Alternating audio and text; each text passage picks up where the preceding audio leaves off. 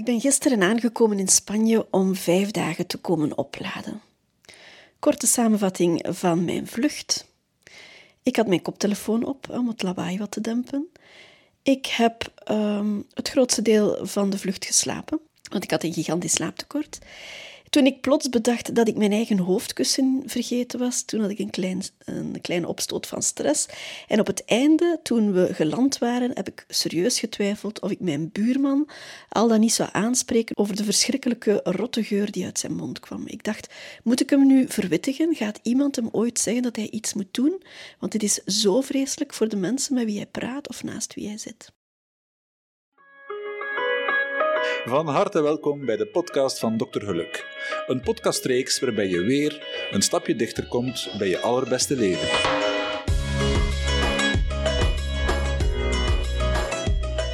Intussen ben ik geïnstalleerd in mijn hotelkamer. Ik zit in mijn vaste hotelletje in Spanje, waar ik eh, alleen ben om te ontprikkelen. Het waren zware weken. Mijn vader is een maand geleden gestorven. Er zijn nog een, een, een boel andere dingen die op mijn emoties inspelen. En ik was toe aan alleen zijn. Intussen ben ik geïnstalleerd in mijn hotelkamer. Ik heb zo'n vast hotelletje in Spanje waar ik altijd naar terugkeer om te schrijven of om alleen te zijn, om op te laden. Ik heb mijn zachte sokken mee. Ik heb zachte kledij mee. Ik heb mijn eigen theekopje mee.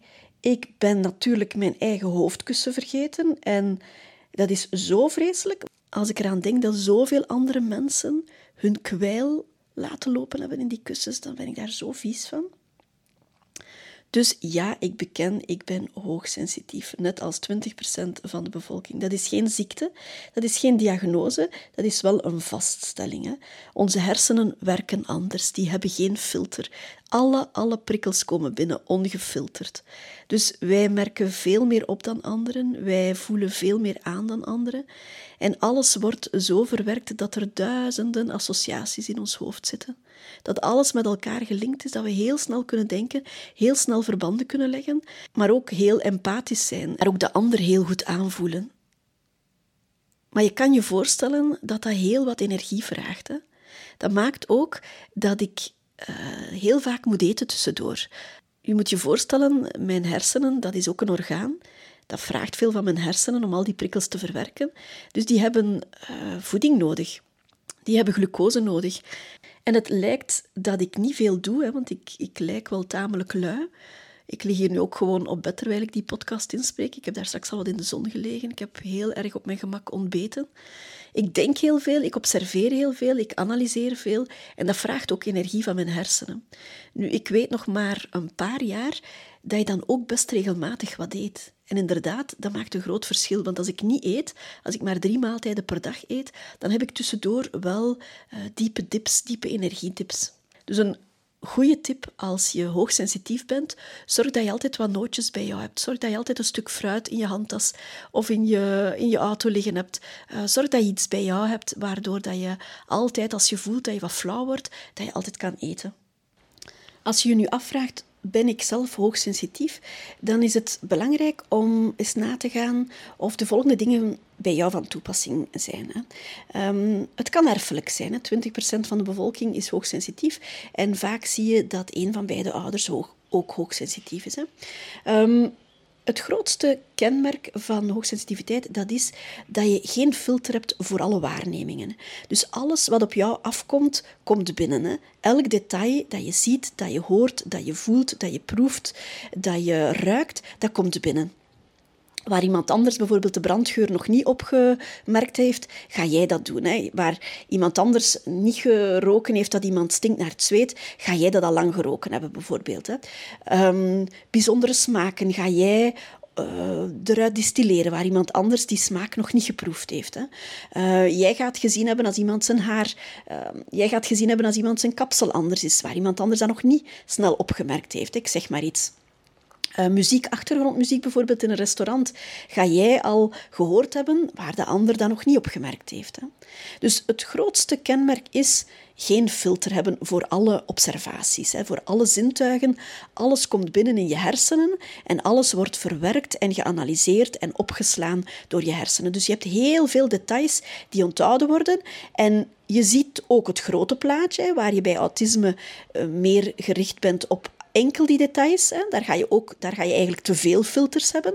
Bij hoogsensitiviteit ga je geen filter hebben. Dus alle details komen binnen, maar je blijft ook het grote plaatje zien. Dus dat is wat het zo vermoeiend maakt. Je blijft al die details onthouden en je bent ermee aan de slag gegaan in je hersenen en je kan ook alles blijven oproepen bij allerlei verbanden die je legt. Hè.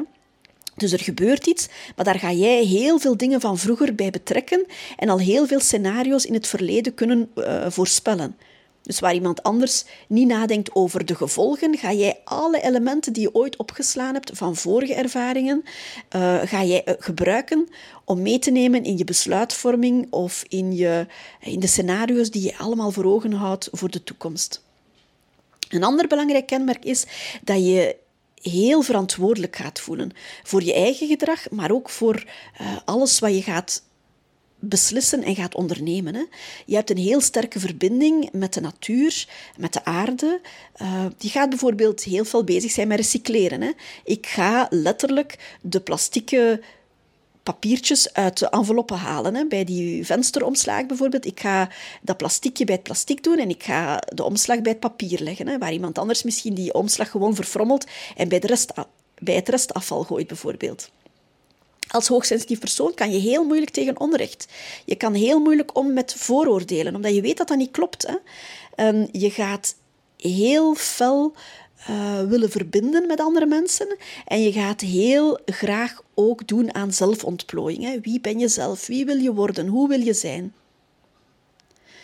Maar dat wil ook zeggen dat je fel behoefte gaat hebben aan grenzen gaan stellen. Hè. Dus dat zijn een beetje de belangrijkste kenmerken van hoogsensitiviteit. Eh, je hebt daar ook heel sterke gradaties in natuurlijk. Hè. Je kan een beetje hoogsensitief zijn, je kan heel uitgesproken eh, hoogsensitief zijn. Je hebt daar verschillende types ook in. Hè. Maar het feit is dat je altijd heel veel voelsprieten gaat hebben. Voor alles en nog wat heb jij meer voelsprieten dan iemand anders. Maar je kan bijvoorbeeld de introverte hoogsensitief persoon zijn, of je, je kan de extraverte hoogsensitief persoon zijn. Hè. Je kan bijvoorbeeld heel erg genieten van alleen te zijn, van alles in stilte te beleven, of je kan een heel extravert persoon zijn die voortdurend in verbinding moet zijn met andere personen. Hè. Niet zozeer met de natuur of met de stilte zoals de introverte persoon, maar heel fel op anderen gericht. Maar in allebei de gevallen ga je willen ontprikkelen. Ga je nood hebben aan opladen in je eentje of opladen in de natuur. Je kan gericht zijn op nieuwe belevingen, nieuwe ervaringen, of je kan daar minder nood aan hebben. Maar ook dat kan allebei bij hoogsensitiviteit een plaats hebben. Eerst en vooral, hoogsensitiviteit zie ik als een zegen, hè? niet als een tekort, niet als een handicap. Het kan zijn dat jij denkt bij het woord hoogsensitiviteit aan flauwe mensen, aan mensen die niks kunnen verdragen, die een lage pijngrens hebben, die altijd aan het klagen zijn. Uh, dat is het dus niet. Hè. Er zijn natuurlijk honderden persoonlijkheden bij die hoogsensitiviteit. Net zoals ieder mens uniek is, is natuurlijk ook elke hoogsensitieve persoon uniek. Ik heb het niet over hooggevoeligheid, ik heb het over hoogsensitiviteit. Hè. Het kan zijn dat jij erkent in mijn verhaal en dat je zegt van ik heb dat ook wel. Hè. Zijn we dan niet allemaal hoogsensitief? Maar je moet je voorstellen, hoogsensitiviteit dat is iets aangeboren. Hè. Je wordt daarmee geboren, want je hersenen zijn anders. Wat niet wil zeggen dat je in de loop van je leven vaak periodes zou kunnen hebben waar je overgevoelig bent. Hè. Niet uh, hoogsensitief, maar wel overgevoelig. Dat wil zeggen, als jij bijvoorbeeld in een burn-out zit, dan kan het zijn dat je bijvoorbeeld het lawaai van je kinderen niet kan verdragen. Of dat het getik van de klok op dat moment zo ondraaglijk is dat het lijkt of je hoogsensitief bent.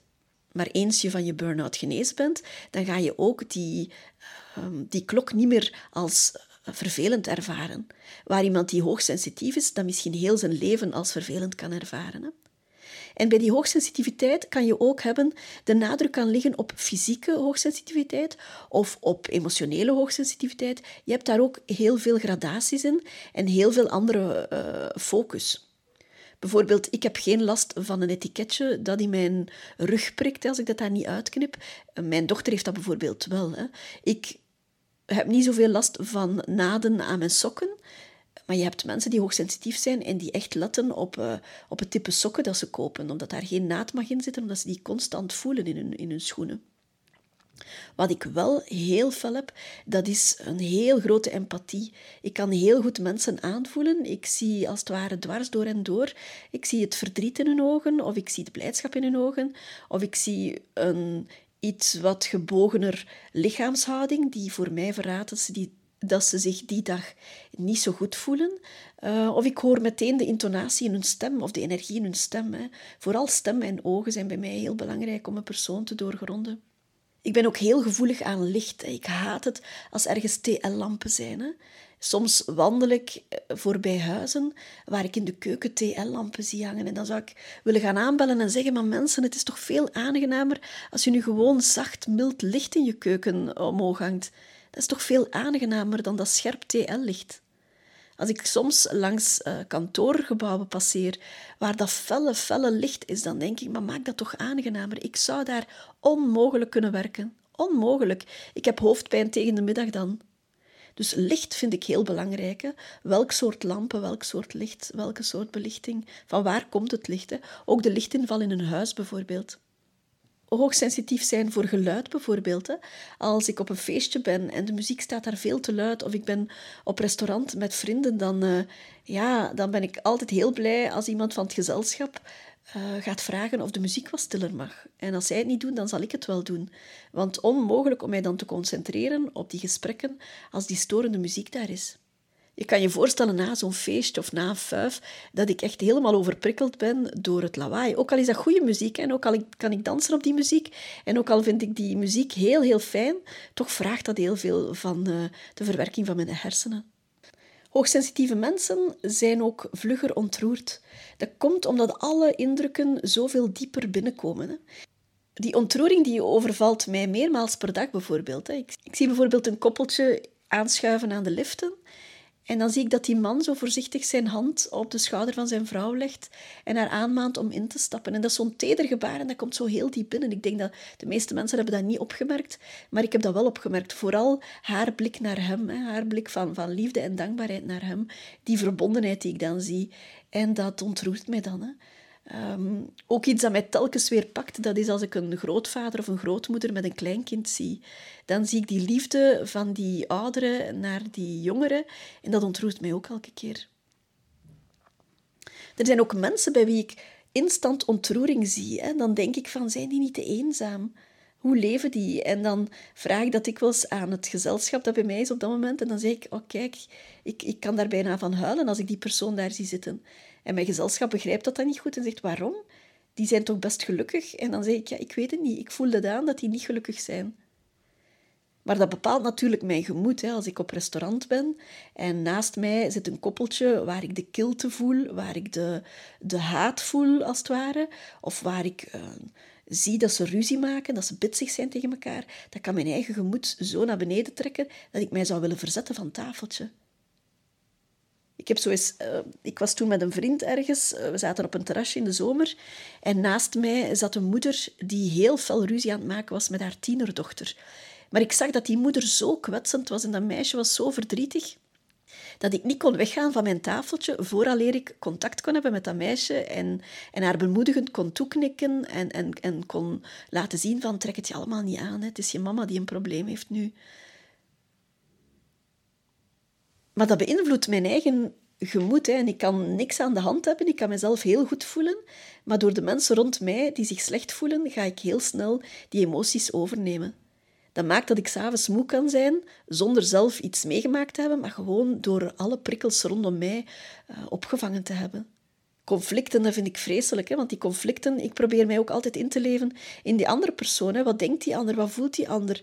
En dat maakt dat ik dubbel meeleef. Ik, ik leef mee met mezelf, met mijn eigen emoties, maar ik heb ook nog eens al die andere emoties van de persoon. Van, heb ik wel de juiste woorden gezegd? Ben ik wel juist als ik die dingen zeg? Ben ik wel de juiste argumenten aan het gebruiken? Ben ik nu wel eerlijk met mezelf als ik dit en dat zeg? En rondlopen in een huis waar conflicten zich afspelen, dat is helemaal niet fijn. Ik, ik neem zo die negativiteit dan over en dat haalt mij helemaal naar beneden. Hè. Dus ik wil conflicten zo snel mogelijk uitpraten. Maar daar heb je een zekere leeftijd voor nodig. Als je jong bent, dan ga je heel impulsief reageren en dan ga je niet altijd juist reageren. Ik was vroeger veel meer een drama queen dan nu. Ik heb gelukkig geleerd via allerlei opleidingen hoe ik daar kan mee omgaan. En dan ga ik niet meer in die slachtofferrol. Want dat is eigenlijk het vreselijkste. Dat zijn de mensen die hoogsensitief zijn, maar die zich er niet van bewust zijn en die zichzelf voortdurend in die slachtofferrol gaan uh, zetten. En dat zijn mensen die niet kijken naar hun eigen aandeel, die alleen maar het aandeel van de anderen zien, die zich altijd tekort gedaan voelen, die zich altijd slecht voelen maar die vergeten dat zij zelf daar een heel grote rol in spelen. Dus stop met dat slachtoffergedoe. Hè. Je hebt je leven zelf in handen, je hebt zelf je eigen reacties in handen.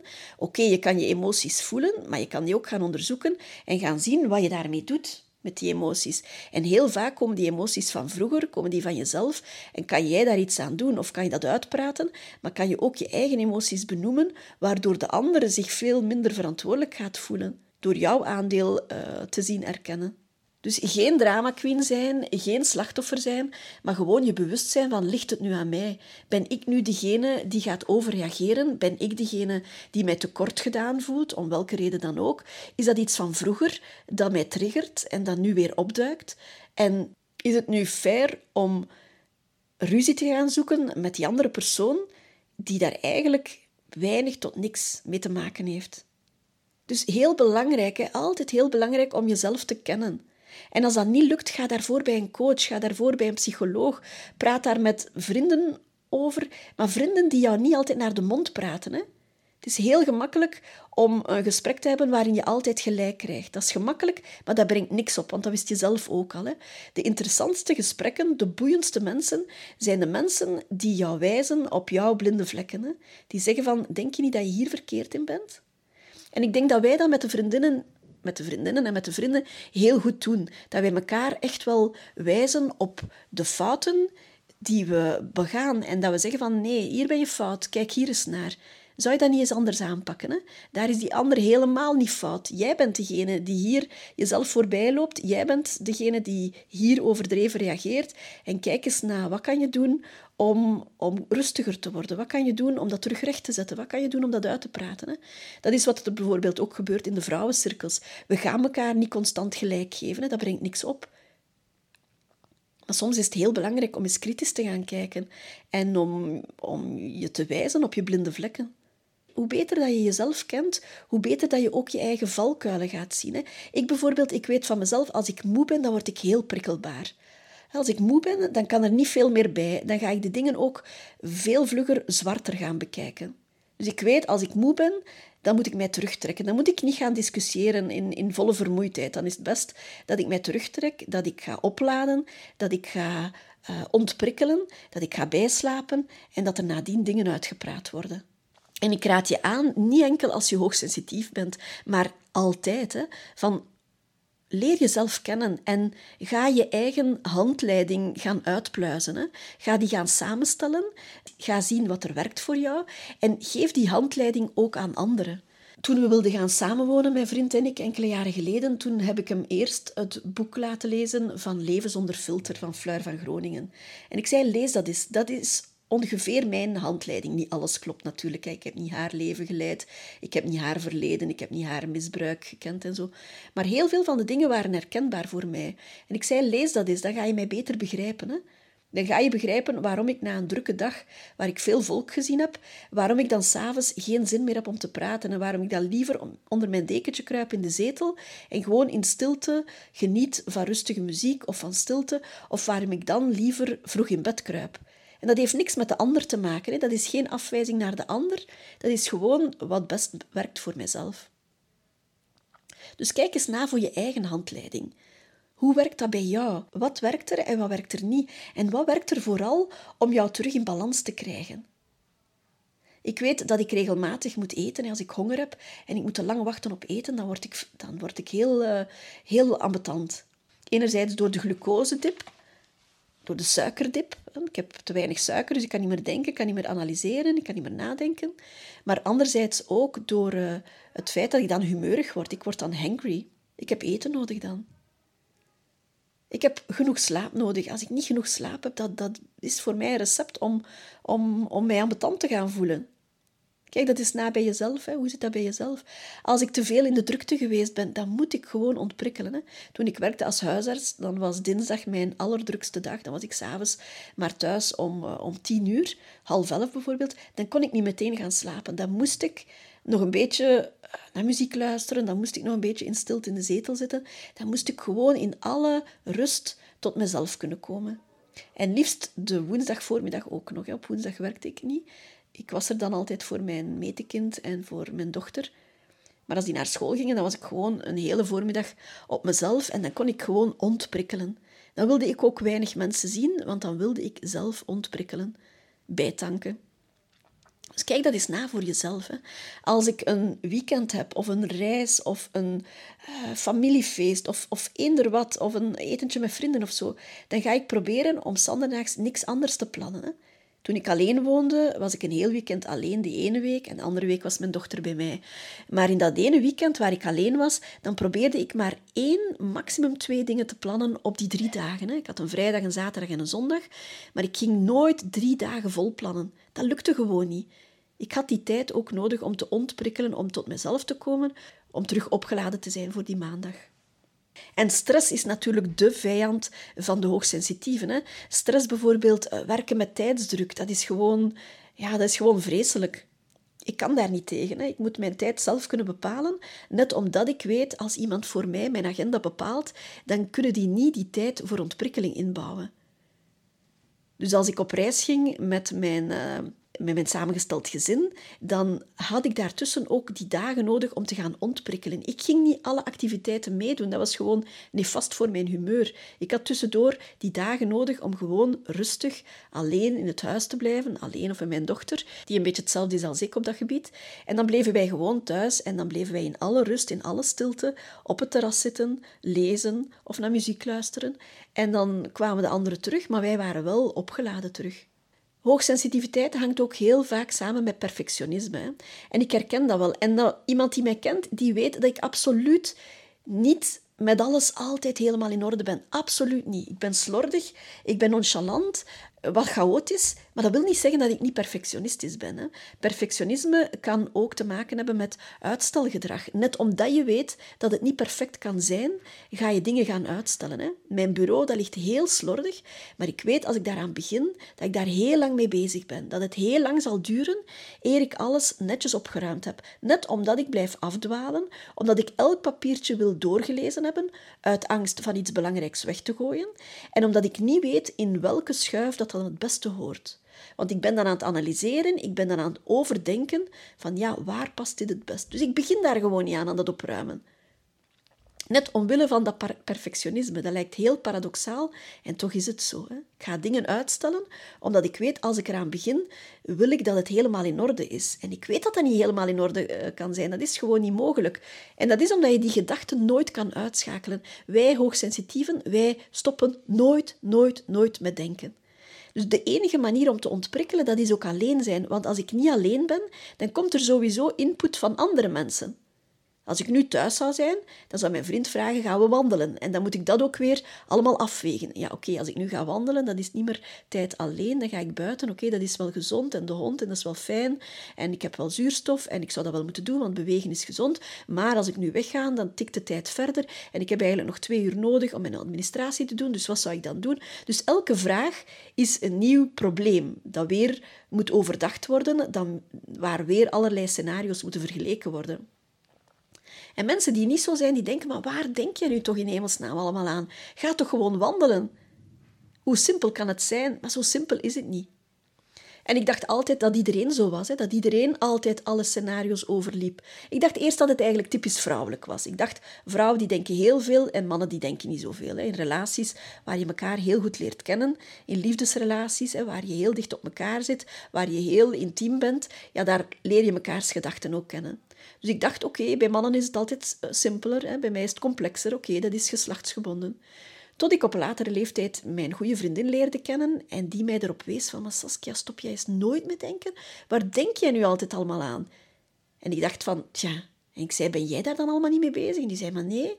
En toen dacht ik van, oh, het is dus niet alleen maar typisch vrouwelijk. Niet algemeen voorkomend.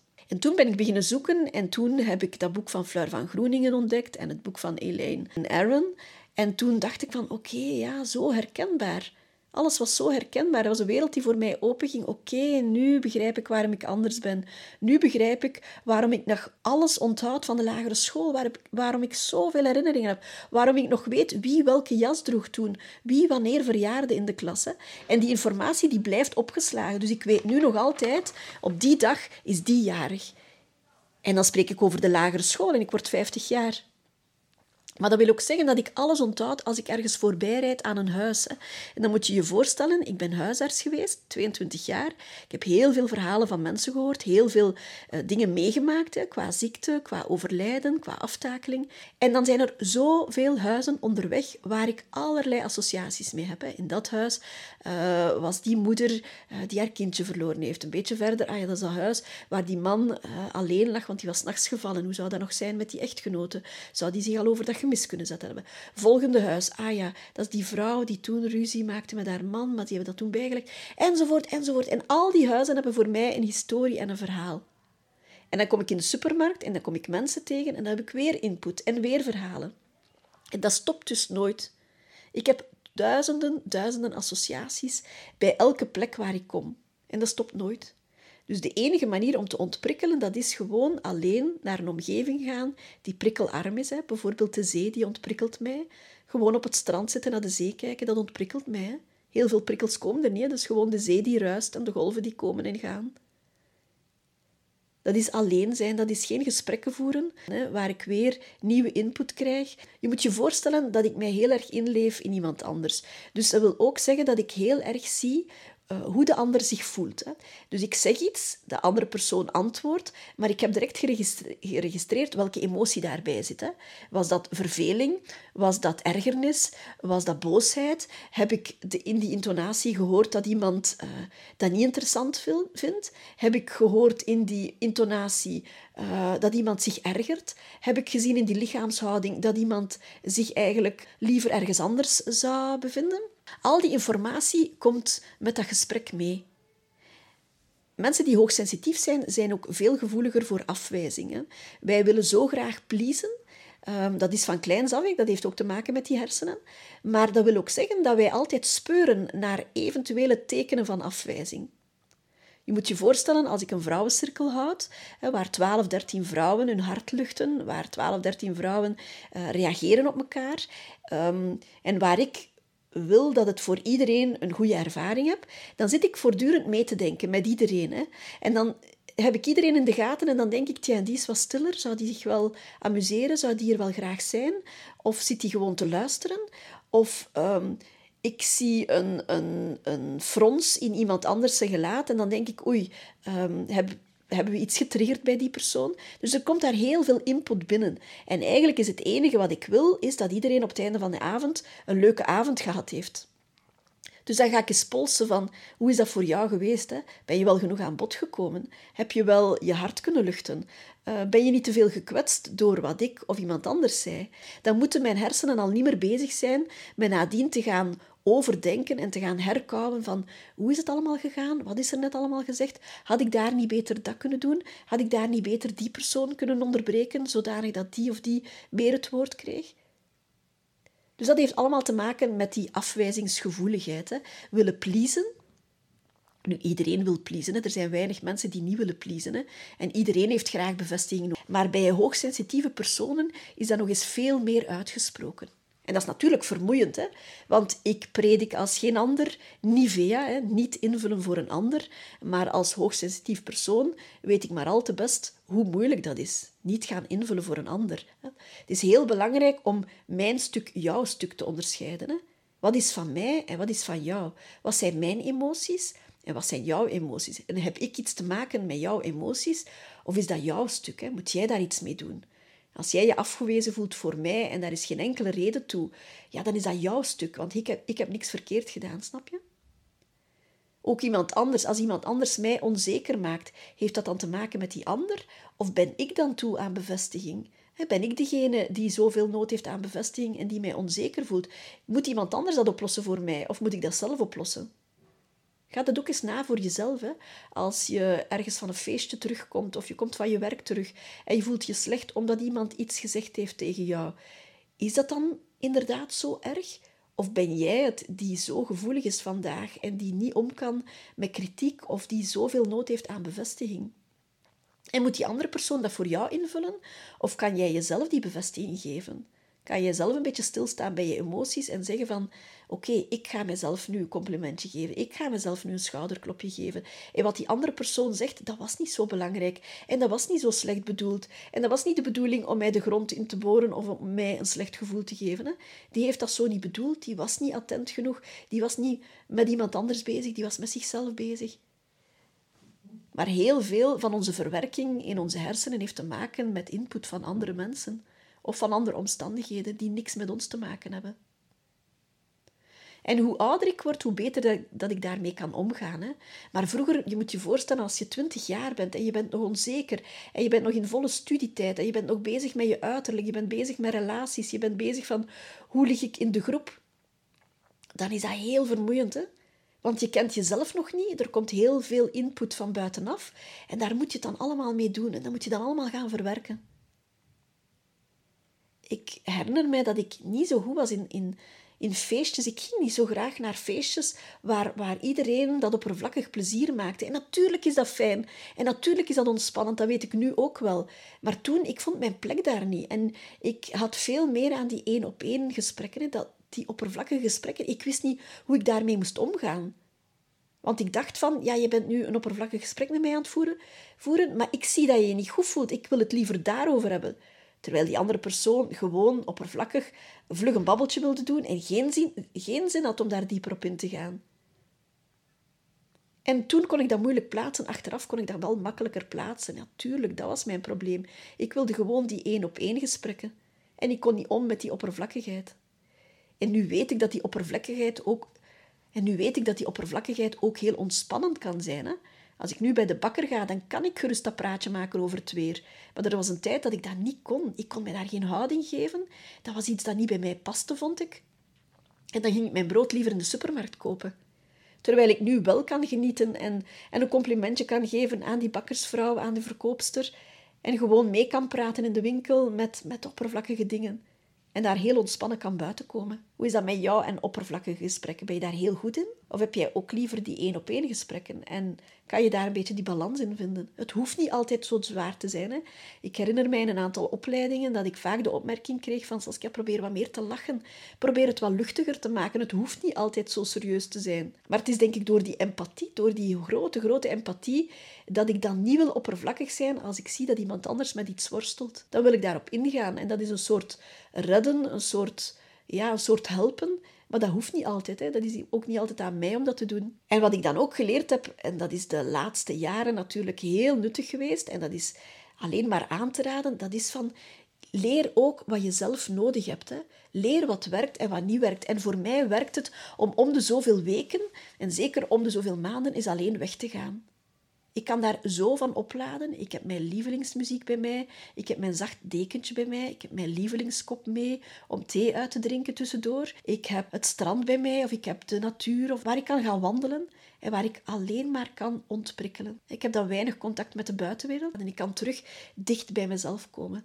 Want het gevaar, als je te veel empathie hebt, het gevaar is dat je je eigen grenzen gaat overschrijden, dat je niet meer weet wie ben jij en wie is de ander, hè? dat die emoties allemaal in elkaar overlopen en dat je jezelf kwijtraakt. Hè? Wie ben je nog? Op de duur heb je zoveel emoties overgenomen dat je niet meer weet welke emoties zijn van mij en welke emoties zijn van de ander. Hè? Wat is mijn stuk en wat is het stuk van de ander? En zeker nu, mijn vader is een maand geleden, de tijd vliegt zo ongelooflijk snel. Mijn vader is een eh, maand geleden gestorven. Ik heb zoveel emoties gehad, maar zoveel verdriet ook. Eh, er is nog zoveel gemis elke dag, elke dag, van als ik opsta tot ik slapen ga. Zoals een vriendin mij zei, die haar vader al veel eerder jammer genoeg verloren heeft, die zei, het zal de eerste gedachte zijn als je wakker wordt en de laatste gedachte als je slapen gaat. En dat is nu zo al een maand aan een stuk. Hè. Maar bij die emoties van gemis en verdriet kwamen ook heel veel emoties van verbondenheid. Hè. Ik heb heel veel steun ervaren, heel veel warmte ervaren, heel veel mooie woorden gekregen, knuffels, uh, uh, heel veel attenties heel veel aandacht, hè? Heel, heel veel verbondenheid met andere mensen. Dat doet heel veel deugd. Maar tegelijkertijd denk ik dan, ja, maar jij steunt mij, maar je hebt het zelf nu zo moeilijk. Of jij steunt mij, maar je hebt zelf je moeder verloren. Of je hebt zelf je vader verloren. Je moet nu niet met mij bezig zijn. En dan ben je weer al aan het invullen voor die andere. Dan gaat die empathie direct weer die andere richting uit. Hè? Van oei, ik krijg nu dat cadeautje van die, maar die heeft zelf niet zoveel geld. Waarom geeft hij mij die kaars nu? Kan hij dat zelf wel betalen? Hè? Of die belt nu met mij, die maakt tijd voor mij, maar die heeft al zo weinig tijd. En dan ben je weer aan het denken in de plaats van de andere persoon. Of je bent bezig met jezelf van, mag ik die aandacht wel? Verdien ik dat wel, dat mensen nu zoveel met mij bezig zijn? Mag ik zoveel verdriet hebben? Mag ik nu weer zeggen dat ik mijn vader mis? Of, of wordt er nu van mij verwacht dat het al lang gedaan moet zijn? Ik weet wel, ik weet dat ik mijn tijd moet nemen en ik weet dat ik daar wel uh, verdriet mag hebben. Met mijn verstand weet ik dat. Maar de triggers en de impulsen zijn heel snel van stop nu maar, stop nu maar, het mag nu eventjes over de ander gaan. En dan ga je weer je eigen grenzen verleggen en ga je weer bezig zijn met die ander, met de empathie, om in te zetten met de andere personen. En dan vergeet je jezelf terug, terwijl dat verdriet daar wel degelijk ergens zit en dat moet uitkomen en daar iets moet mee gedaan worden. Dus je merkt dat hoogsensitiviteit wel iets heel complex is. Hè? En dat er heel veel triggers zijn. Overprikkeling, door stress, door vermoeidheid. Eh, conflicten hebben, hè? ruzie hebben met iemand. Of een, of een simpele woordenwisseling. Dat hoeft daarom niet een grote ruzie te zijn, maar dat kan een simpele woordenwisseling zijn. Afscheid nemen. Rouw in de grootste betekenis van het woord van afscheid. Maar ook kleine dingen. Hè? Nieuwe situaties. Vertrekken, iets achterlaten. Uh, vakantie, een einde van een vakantie, vertrekken op vakantie, al die kleine dingen van afscheid ook. Hè stress, vermoeidheid. Kritiek bijvoorbeeld. Kritiek krijgen is iets dat heel lang kan doorwegen bij hoogsensitieve mensen. Hè. Er wordt iets gezegd en voor die ander is dat misschien gezegd en vergeten, maar voor ons als hoogsensitieve mensen kan die kritiek heel lang blijven malen in ons hoofd. En waarom zegt hij dat nu? En dan wil je gaan argumenteren, wil je dat gaan weerleggen, wil je zeggen dat het helemaal niet zo is, dat je dat niet zo bedoeld had, dat ze het verkeerd voor hebben, dat het een misverstand is. Maar dus één zinnetje van kritiek kan heel veel gevolgen hebben voor iemand die hoogsensitief is. Hè. Ik herinner mij in de lagere school, ik was een heel verstandig kind, maar natuurlijk waren er kinderen in de klas bij wie het wel trager ging. En ik kon dan soms mijn ongeduld wel uiten. Hè. Of ik kon dan zuchten of blazen of achterom kijken als iemand heel traag las bijvoorbeeld en de speeltijd was al begonnen. En op een keer in het eerste leerjaar kreeg ik een opmerking van de juf. Die zei, Saskia, alsjeblieft, een beetje respect voor iemand bij wie het trager gaat. Hè. Zet je mooi op je bank, zet je rechtop en Hè. De speeltijd begint straks dan wel. Ik was daar zo van slag van, omdat ik had in een impuls gehandeld. Hè. Mijn, mijn ongeduld was op de proef gesteld.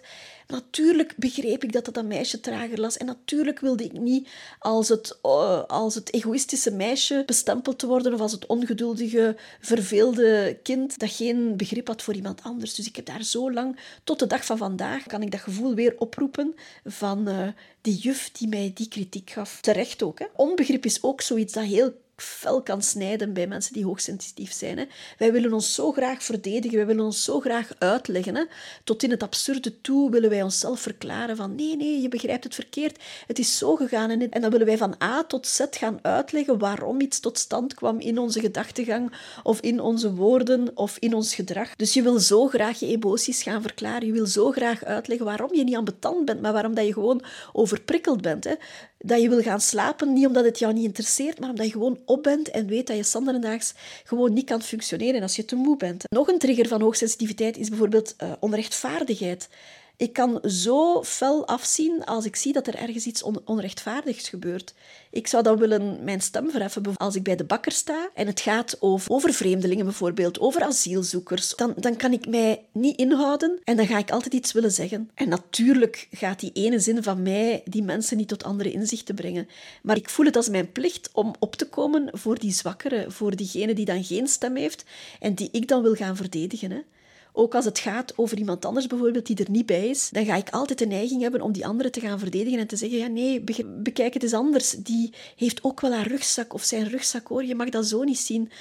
Die mensen hebben een zwaar leven, die reageren zo en zo, daarom en daarom. Ik ga dat altijd willen gaan uitleggen. Ik kan niet tegen onrechtvaardigheid. Hè. Ook niet tegen mensen die mij gaan domineren. Het zal nooit kunnen functioneren in een dictatuur bijvoorbeeld. En nu lijkt het alsof ik een vreselijk leven heb en dat is helemaal niet zo. Want net doordat die in alles zo verweven zit, kan ik ook in alles het mooie zien. Ik ben heel fel bezig met kleuren, met, uh, met muziek, met stemmen bijvoorbeeld. Ik kan heel fel genieten van een mooie stem.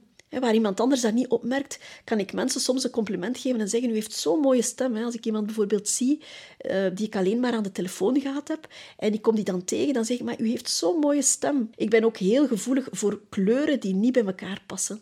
Onlangs zat ik met mijn uh, plusdochtertje in een tea room. We waren gaan winkelen. Zij had een pedagogische studiedag en ze wou graag eens gaan winkelen. Voor mij is dat eigenlijk het recept voor overprikkelingen. Dan ga ik in de H&M en dat ruikt daar al speciaal. Of dan ga ik in de Action, dat ruikt daar speciaal. Dat is daar heel, heel druk. Heel druk, heel veel gewemel van mensen. Die kleren in de H&M, die liggen heel dicht op elkaar.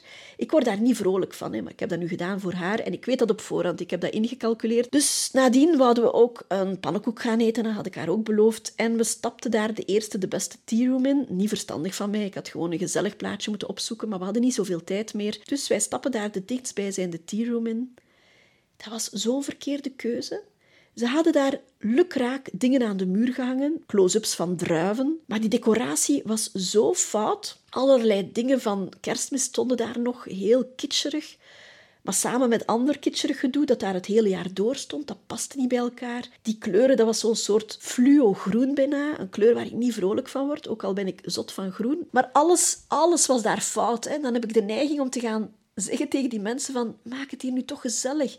Kies nu andere kleuren. Neem nu een, een interieurarchitect bij de arm en laat dat nu eens echt gezellig inrichten. Dat gaat hier zoveel aangenamer zijn. Zorg voor een mooier servies. Toen ik met de meisjes in Amsterdam was, toen was er zo'n heel mooi servies bij het ontbijt. Een soort koraalroze servies, maar alles paste bij elkaar.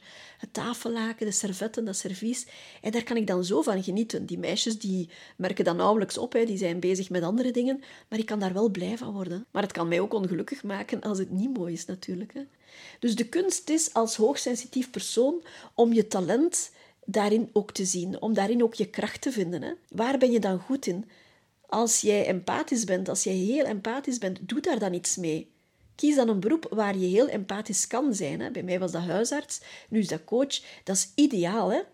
Die empathie kan ik ideaal inzetten op voorwaarde dat ik genoeg tijd inbouw om te ontprikkelen om die empathie te, te, kunnen laten rusten als het dan alleen maar om mijzelf gaat. Want als ik die agenda te vol zou zetten, dan uh, gaat dat ten koste van mezelf. Dan, dan verlies ik mijzelf daarin. Als huisarts staat die agenda nu eenmaal overvol, maar ik kan achteraf, ik kan nog altijd niet begrijpen dat ik dat 22 jaar volgehouden heb.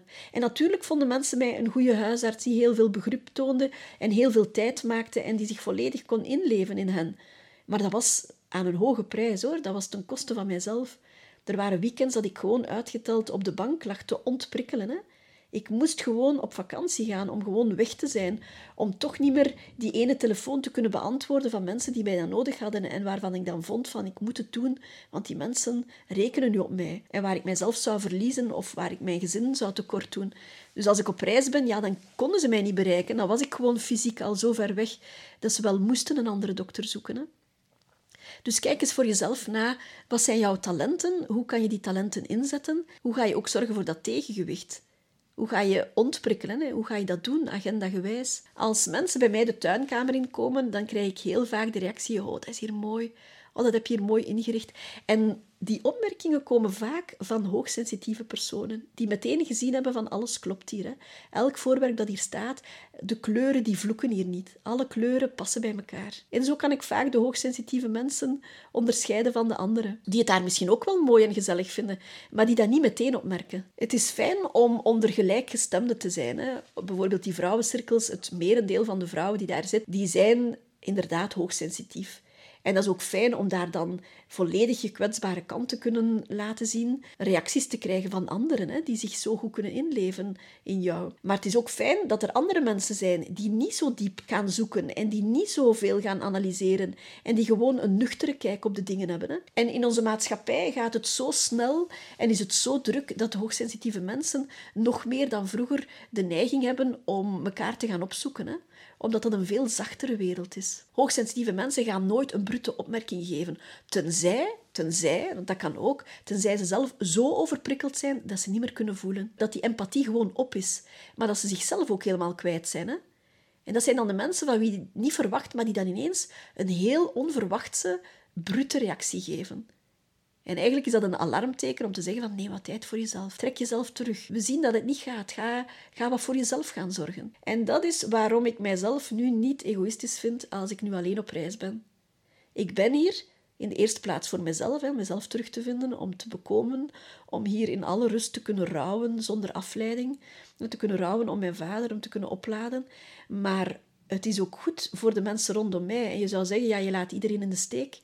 Je bent in je eentje, lekker, uh, lekker egoïstisch, kom jij een beetje in de zon zitten en onttrek jij je van huishouden en van alle organisatie thuis en, en van alle steun die je thuis kan betekenen voor andere mensen. Maar als ik dit niet doe, dan blijft er niet veel van mij over. Dat was zo uh, de laatste dagen voor ik vertrok, toen ik uh, thuis was. Ik kon er niet meer zijn voor anderen. Ik kon niks meer voelen. Ik was gewoon helemaal op. En dan heeft iemand anders ook niks meer aan mij. Dus doe ik dit alleen voor mezelf? Nee. Ja, in de eerste plaats wel. Maar in de tweede plaats ook om er terug volledig te kunnen zijn voor de anderen. Opladen om er terug ten volle te kunnen zijn. Dus mijn belangrijkste boodschap van deze podcast, dat is... Leer jezelf kennen. Hè. Wie ben jij? Ben je hoogsensitief of niet? Zijn de mensen in je omgeving hoogsensitief of niet? Herkennen en erkennen wie je bent, zodat je zelf een handleiding kan maken en vinden en bijeenzoeken van wie ben ik, wat werkt er voor mij en wat werkt er niet voor mij.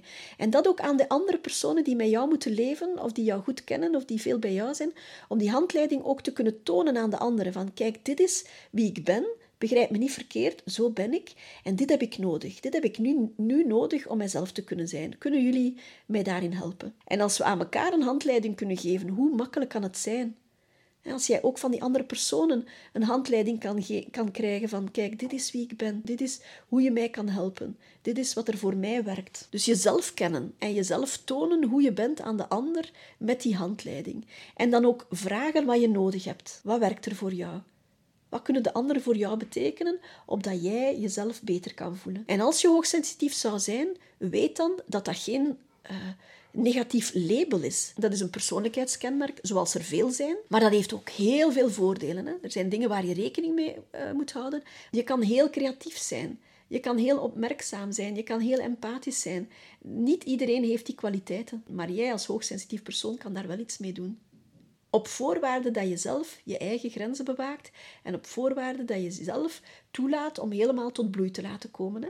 Dat je jezelf durft laten zien met die kwetsbare kant, want je kan jezelf niet tonen zonder ook begrip te vragen voor die speciale aanpak soms die je nodig hebt. Hè?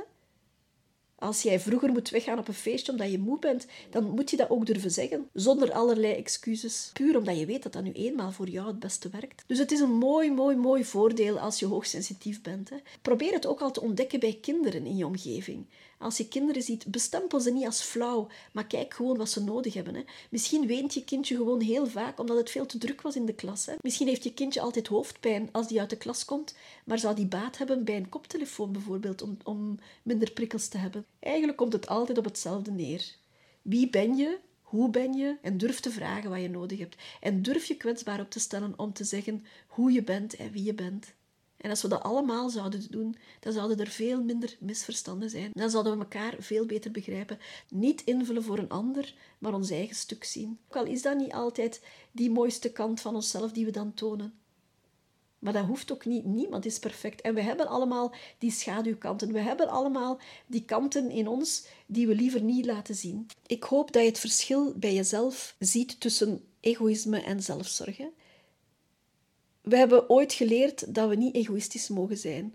En zelfzorg lijkt op egoïsme, terwijl het dat niet is. Hè?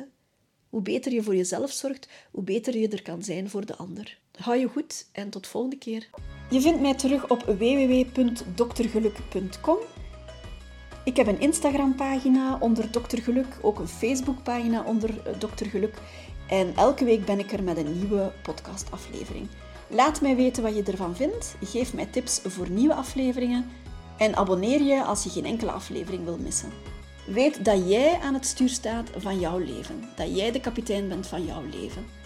Jij weet je waarden en je normen. Jij kan kiezen wat jou gelukkig maakt.